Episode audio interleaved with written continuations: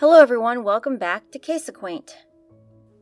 You found episode 4 in our I 95 corridor series. First up, though, we have an update on the Kimberly Graves case. According to reports, Kimberly's body was found in Lory State Park, which is just west of Fort Collins, Colorado. Kimberly's death is being investigated as a homicide. A special thanks to all of you who spread the word about her disappearance. Our thoughts are with Kimberly's family as they now must surely want to know who hurt Kimberly and when justice will be served. For episode 4, we've traveled a few miles up the interstate to the Rocky Mount, North Carolina region. Rocky Mount is a city but it's also referred to as a large area that encompasses two neighboring counties, Nash and Edgecombe. I 95 travels straight up through Nash County, but it runs parallel and is super close to the Edgecombe County line. Rocky Mount has a unique history. It's the halfway point between New York and Florida, and early on in its development, its central location influenced its importance in the transportation industry. Serving as a major hub for stagecoach lines and railroads, it's natural that as automobile transportation grew, the Rocky Mount area became host to several I 95 exits. And several major state highways also intersect there. Rocky Mount, while it has its challenges with industry extinction, poverty, and crime, it's starting to see several large scale projects in process to improve living standards for the residents of the Rocky Mount area. Today, our first subject, and the main one for this episode, has really stretched the resources of the law enforcement agencies over there. So much so that the local law enforcement agencies eventually had to request the help of the NCSBI, that means North Carolina State Bureau of Investigation. Because of that request and the SBI's acceptance of it, the Governor's Crime Commission awarded a grant to the SBI to bring in some retired special agents, law students, and other law enforcement officials to try to help close some of the unsolved homicides and missing person cases, of which there are many in this area. They've been going through these cases, trying to test any DNA, process other evidence, and lend support to the local agencies. The task force has been operating for about 10 years now so it'd be great if they could someday make progress on any of these outstanding cases. So that's something for residents to feel hopeful about, especially families of those whose homicide deaths have not been solved, and on behalf of whom justice has not yet been served. For now, though, as usual, we're going to jump right into the details of some of these cases, ask some questions, and maybe we'll be able to update later with some answers on future episodes. There are a lot of victims in this story, and there are three concurrent timelines. So it's going to get pretty complicated. You'll hear when people disappeared, when their body was found, and you'll also hear dates associated with a suspected killer's life at the time. It probably won't be easy to keep everything straight, and we'll be posting a timeline on our website at caseacquaint.com. Hopefully, it's accurate. We've not been able to get a hold of a timeline, so we need to create one ourselves. If you notice any mistakes on the timeline, please let us know. We'd appreciate it. Also, there are a few victims that may or may not be tied to the rest of the victims. We're still going to mention them because they are no less important. Anyway, if that didn't scare you off, let's get started on our story, which takes place in and around historic, mysterious Rocky Mount, North Carolina.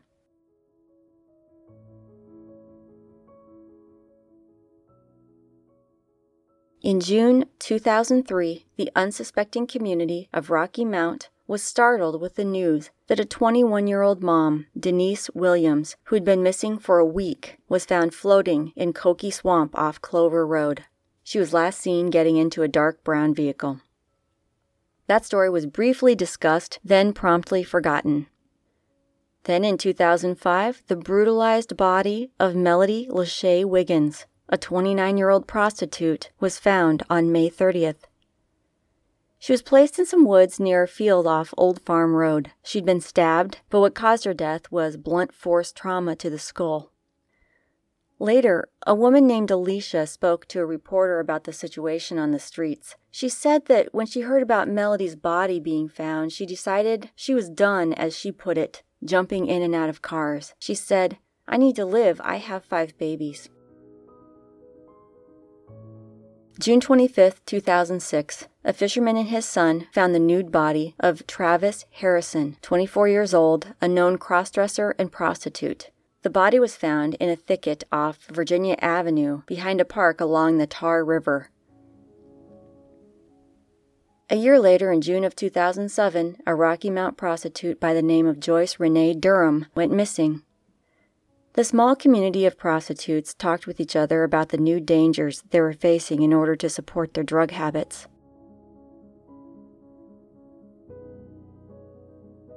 The next person to be discovered dead was Jackie Thorpe. Friends and family called her Nikki, 35 years old. Somebody put Nikki in a pile of trash behind a house on Seven Bridges Road, where the body was later found August 17, 2007. Nikki was reported missing in May of 2007, and her body was out there for three months before it was found.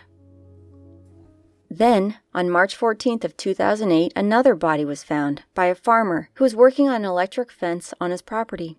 He had smelled the familiar stench of rotting flesh and assumed it must have been a dead deer. But upon closer inspection, the farmer realized it was a human being. Someone had placed the body about 40 feet into the woods. It belonged to Ernestine Battle, 50 years old, another prostitute. While the cause of death could not be definitively established, police believed she was strangled. She was placed face down and was missing her underwear. Ernestine was reported missing in February of 2008, one month prior, after her family hadn't heard from her for two days. Did police look for Ernestine Battle when she was reported missing? So, some of these family members of the dead victims and the missing victims started to talk to each other, and they talked to the media. At this point, a trend had developed. People would go missing, no one would look for them, people would turn up murdered, Nobody looked for the murderer. Some disappearances kind of fell through the cracks, and for the time being were forgotten. The last time anyone claimed to have seen a woman by the name of Roberta Williams was around the time Ernestine's body was found, March of 2008. The 40 year old prostitute was homeless, so she wasn't reported missing, but people knew her she didn't really go on, you know, skiing trips to the Alps or whatever, so people knew something had happened to her. At this point, after Ernestine's body was found, the special task force that we spoke about earlier in the intro was formed. The local authorities asked for help from the SBI, and the SBI started helping the investigation. After the disappearance and or murder of at least 7 people, this task force was officially formed. But the bodies kept turning up. A set of remains was found outside of town, but they weren't identified, so they sent them off for testing. February 22, 2009, 28 year old Tara Nicholson was reported missing. We don't know when she was last seen, but that was when Tara was reported missing. On March 7th, some hunters out riding their ATVs off Marriott Road found Tara Nicholson's mostly nude body, which was in the early stages of decomposition and which hadn't yet been totally ravaged all that much by animals. They were able to establish a cause of death for Tara, which was strangulation. Also, there is evidence that Tara had been dragged to the spot at which she was found. The autopsy report said that a sexual assault kit was used, which implies they were able to swab for foreign substances in or on Tara's body. People had been asking questions. Up to this point, there had already been dozens of news articles written about the deaths and disappearances in Rocky Mount. Everybody knew there was a task force, but it didn't seem like they accomplished anything. The authorities were asked regularly if they had suspects, if they had any ideas. And the authorities replied with not much of anything. They didn't make any arrests. They didn't even hint at a person of interest. But then something happened. First, on April 25, 2009, and you're going to want to remember this date, a state trooper observed a guy named Antoine Maurice Pittman asleep in his car. The car was parked in a ditch on Seven Bridges Road. The trooper made contact with Pittman. He knew something wasn't right with this guy. He had mud on his boots, and his pants were unzipped. He ended up getting arrested for DUI and for driving with a revoked license. Now, people who have had contact with Pittman before all this came out have said that he was a crack user just like the prostitutes that were dumped in that area. Pittman, unbeknownst to the families of the victims, was on the task force's radar. They had an idea he was doing something over there. And don't forget, these victims were dumped mostly in the same area, and that area was where Pittman was found asleep in his car. They didn't find anybody else out there sleeping in their car, but just because somebody's asleep in his car with his pants unzipped and mud on his boots on a country road that a bunch of women's bodies have been dumped around, that doesn't make someone a serial killer. He was out of jail before the next body was found. That next body was Jarnice Latanya Hargrove, who went by the name Sunshine. On June 29th of 2009, so 2 months later, a farm laborer found the 31-year-old's body behind an old house that had gone up in flames at one point and was known as a gathering place for drug use and what have you. She'd been reported missing a month prior. And actually, the night Pittman was arrested for DWI, on the 25th of April, that was the last day Hargrove was ever seen alive. As it turned out, Hargrove's body was found just 200 yards from where he was parked, asleep. This was being put together as the body was collected and in process of being identified. But of course, as these realizations came out, the investigators weren't telling the public or the families what they were doing. So everybody thought they were still trying to ignore these victims. And in fact, Jarnice Hargrove's family said that they believed investigators were sweeping the women under the rug and nobody seemed to care. Jarnice's autopsy would prove to be inconclusive because her body was just out there in the elements and with the animals too long, especially with it being summertime in sultry, humid, hot North Carolina. That's unfortunate because Antoine Maurice Pittman had been a person of interest for some time, but without evidence, there wasn't much anybody could do with him. The media hounded the sheriff, but all he could say was that on one hand he wanted to satisfy the citizens and let them know they're doing all they could in his estimation, but on the other hand, they also couldn't just take a case to the district attorney without hard evidence. I'm not trying to criticize, but I don't think police should need to be reminded that it's difficult to get hard evidence if you're just stumbling on all the evidence too late for it to yield good, usable data. On February 13, 2009, a prison work crew found the remains of Elizabeth Jane Smallwood. Her cause of death was never established, but they did say she had been dead for between six months and a year, and her body was found within one mile of Travis Harrison, the 24 year old crossdresser from three years prior in 2006. Interesting to note that at one point, Antoine Pittman, who moved around a lot, lived right around the corner from where Elizabeth Smallwood's remains were found. By September of 2009, investigators had gathered enough evidence to charge Pittman with the murder of Tara Nicholson, who you'll remember had been found on March 7, 2009.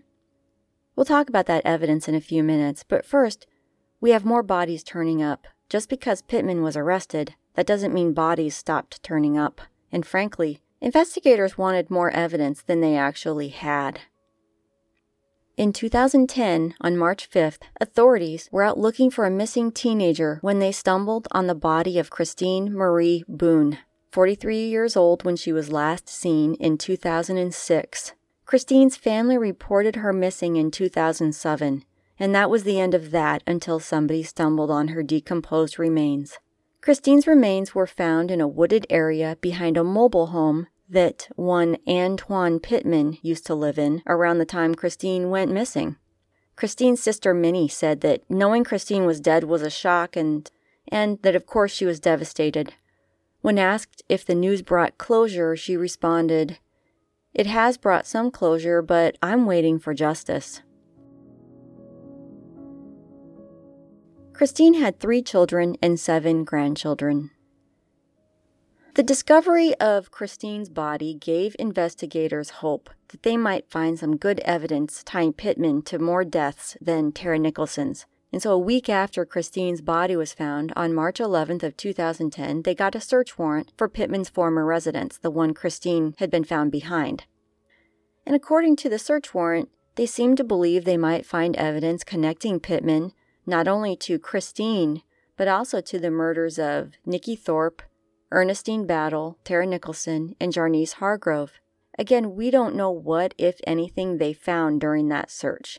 But don't forget, this was a trailer house he hadn't lived in for five years. At this point in the story, you might start to feel kind of sorry for the authorities. The only evidence they seem to ever get is what somebody stumbles across. They never seem to find anything when they're out looking. Maybe they should have gone out looking when people were reported missing. Maybe then they would have found something they could have used. But anyway, on March 27th of 2010, the body of Roberta Williams, age 40, was found by another person who was just out riding their ATV. That discovery prompted the task force to plan a very large scale search. They planned a search for Tuesday, August 24th. They brought the National Guard back out, along with cadaver dogs, cavalry officers, volunteer firefighters, SBI, and FBI investigators. And they combed the Seven Bridges Road area. What were they looking for? Well, at this point, they were looking for evidence related to the remains they had already found, and they were also looking for the people who were still missing. Unfortunately, again, we don't know what they found, if anything, and there are no reports that more remains were found on that day. Also, in August of 2010, a memorial was organized to remember the people who had thus far been found and also to pray for those still missing. Edgecombe County Sheriff James Knight attended and spoke briefly, assuring the attendees, which included family and friends of the missing and dead, that he did care about their family members and they are investigating, even though he couldn't discuss details of the investigations. Then in January of 2011, somebody found the remains of 37 year old Yolanda Lancaster, who's referred to by those who knew her as Snap. She was last seen on February 5th of 2009 and reported missing in March of that year. Even back in 2009, Lancaster's family was begging authorities to look for Yolanda. And even back then, in 2009, Lancaster's young daughter, told a TV news team that she couldn't sleep some nights from wondering what might have happened to her mom. She said, I'll be thinking, is she all right? Is she hurt? Lancaster's mom said, Every day, every minute, every hour, I'm worried. It's constant on my mind, and there ain't nothing I can do. Ain't nothing I can do. These are the feelings of powerlessness that families all have to experience when a family member is missing. And every time another body turns up being reported on the news, they wonder if it's their loved one. The remains of these women were all found within a 10 mile radius of one another. Also, Pittman never lived more than three and a half miles from where any one of these people were dumped. He moved around a lot, and all of these locations he had either lived or worked nearby. So, briefly, we're going to talk about the criminal exploits of one Antoine Pittman, who, according to his mom, was a victim of the cops needing somebody to pin this on. For reference, if you don't want a murder to get pinned on you, don't act like Antoine Pittman. In 1994, at the age of 16, Pittman was charged with attempted first degree rape of a two year old girl. He ended up with a sweet deal on that charge. He pleaded guilty to taking indecent liberties with a minor. For that, he had to go to a youth boot camp program because, you know, that's how you teach rapists not to rape people anymore. I know I'm being sarcastic. I don't mean to make light of that charge, but to me, it really crystallizes the lack of common sense the court system uses when sentencing predators. Anyway, young Pittman was booted out of the boot camp program for threatening the other kids. So they decided to go ahead and put him on probation, which he promptly violated, and finally, he ended up spending 15 months in prison. When Pittman was released in 1997, he threw his criminal career into overdrive and immediately began accruing arrests and convictions for things like assault and larceny. In 2004, he was arrested for assaulting his girlfriend, but the girlfriend wouldn't testify against him, so those charges were dropped. 2007, he was picked up for soliciting the services of a prostitute in the same area where all these subsequent prostitute victims worked. The officer who arrested him was deployed to Iraq, so those charges were also dropped. Pretty lucky guy, this Pittman. So, remember that arrest in April of 2009 that I said, remember this date? When Pittman was released and then Jarnice Hargrove's body was found soon thereafter in June of 2009, well, around that same time, the DNA results from Tara Nicholson's sexual assault forensic kit came back. And that DNA belonged to none other than Antoine Pittman. And so, authorities didn't want to screw this up. They arrested him for failing to register as a sex offender with his last known address, and while he was still in jail for that, then he was charged with Tara's murder. Out of all these victims, dead and missing, the only body which has ever been found in time to offer up DNA was Tara's. The trial, I'm not sure how much we need to get into that. Um, we'll talk about it a little bit. Pittman maintained his innocence. His family supported that claim of innocence. He said he picked Nicholson up for paid sex and then he dropped her off. End of story. He also said Nicholson was the only prostitute he'd ever had sex with. It didn't matter that two prostitutes came forward and testified against him, stating that he attacked them. And one prostitute spoke with the media about her encounter with Pittman, and it was on that lonely stretch of road that Pittman attacked her inside his car and she said she fought for her life. She was able to get out of the car, run, and hide. And after him not being able to find her, she says Pittman got back in the car and left. She found a ride back to town with some migrant farm workers. None of that mattered to the defense because these were prostitutes, they were just liars, and they had no credibility. Even though a bunch of liars got up on the stand and testified against Pittman, on the afternoon of Thursday, September 29, 2011, our 33 year old registered sex offender and newly convicted first degree murderer cried, lamenting his impending imprisonment and sentence of life without possibility of parole for the brutal murder of Tara Nicholson. I want to run through all the similarities between these victims. Every victim identified as a female. Travis was cross dressing and that's all we know.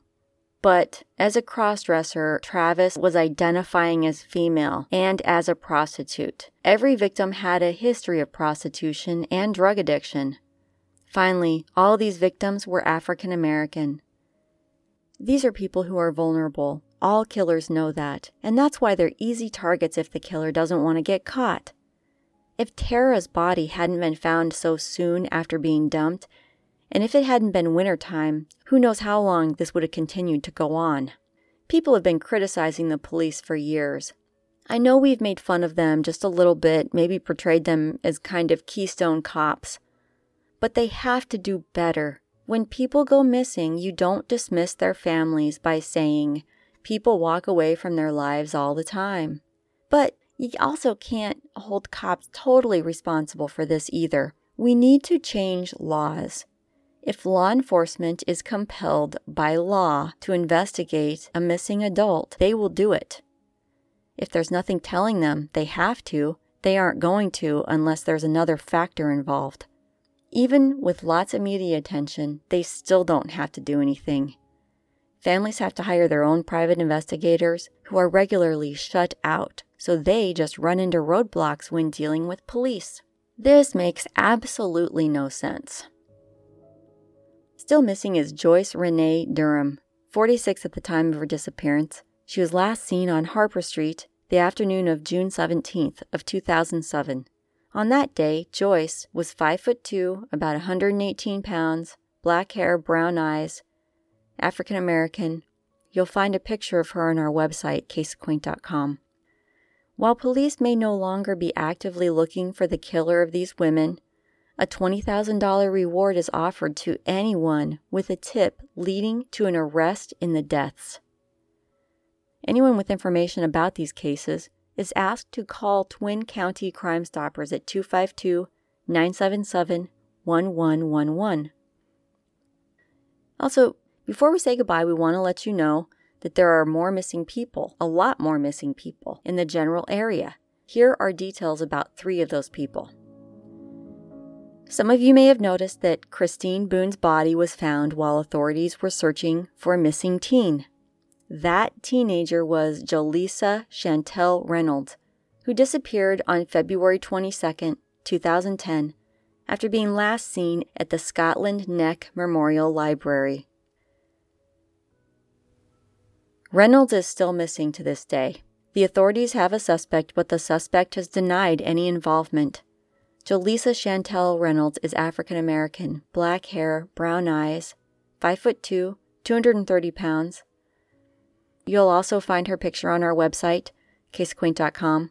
If you have any information, contact Halifax County Sheriff's Office 252 583 8201. Shonda Stansbury has been missing since December 7th of 2006. That was the last confirmed sighting of Shonda. But another sighting of Shonda must have been frightening for her family to hear about a woman called 911 at around 11:44 p.m. on December 14th of 2006.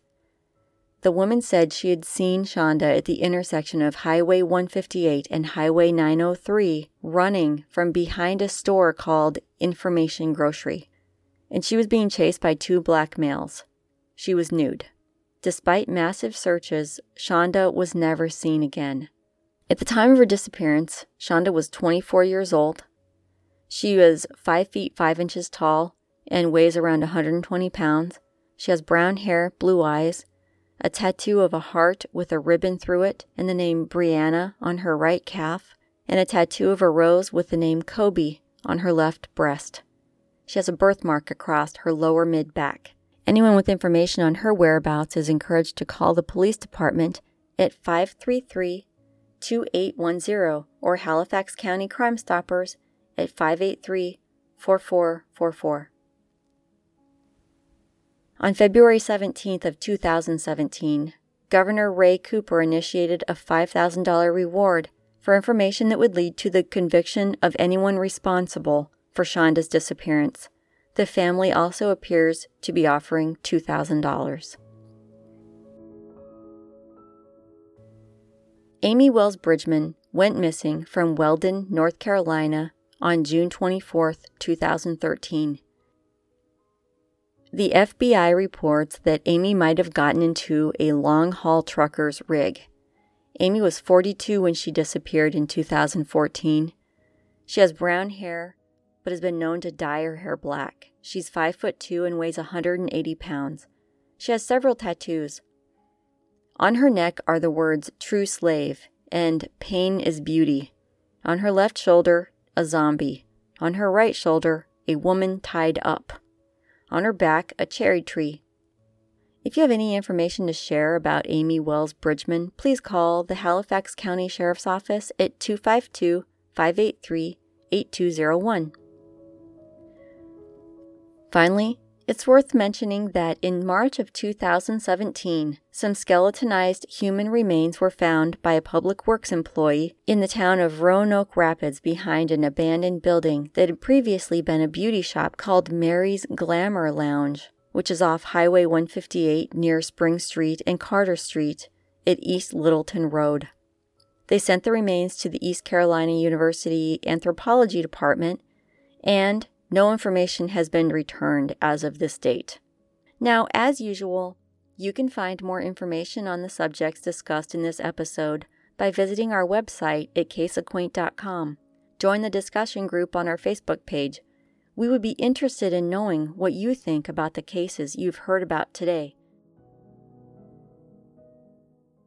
Thank you so much for listening. We'll talk again soon.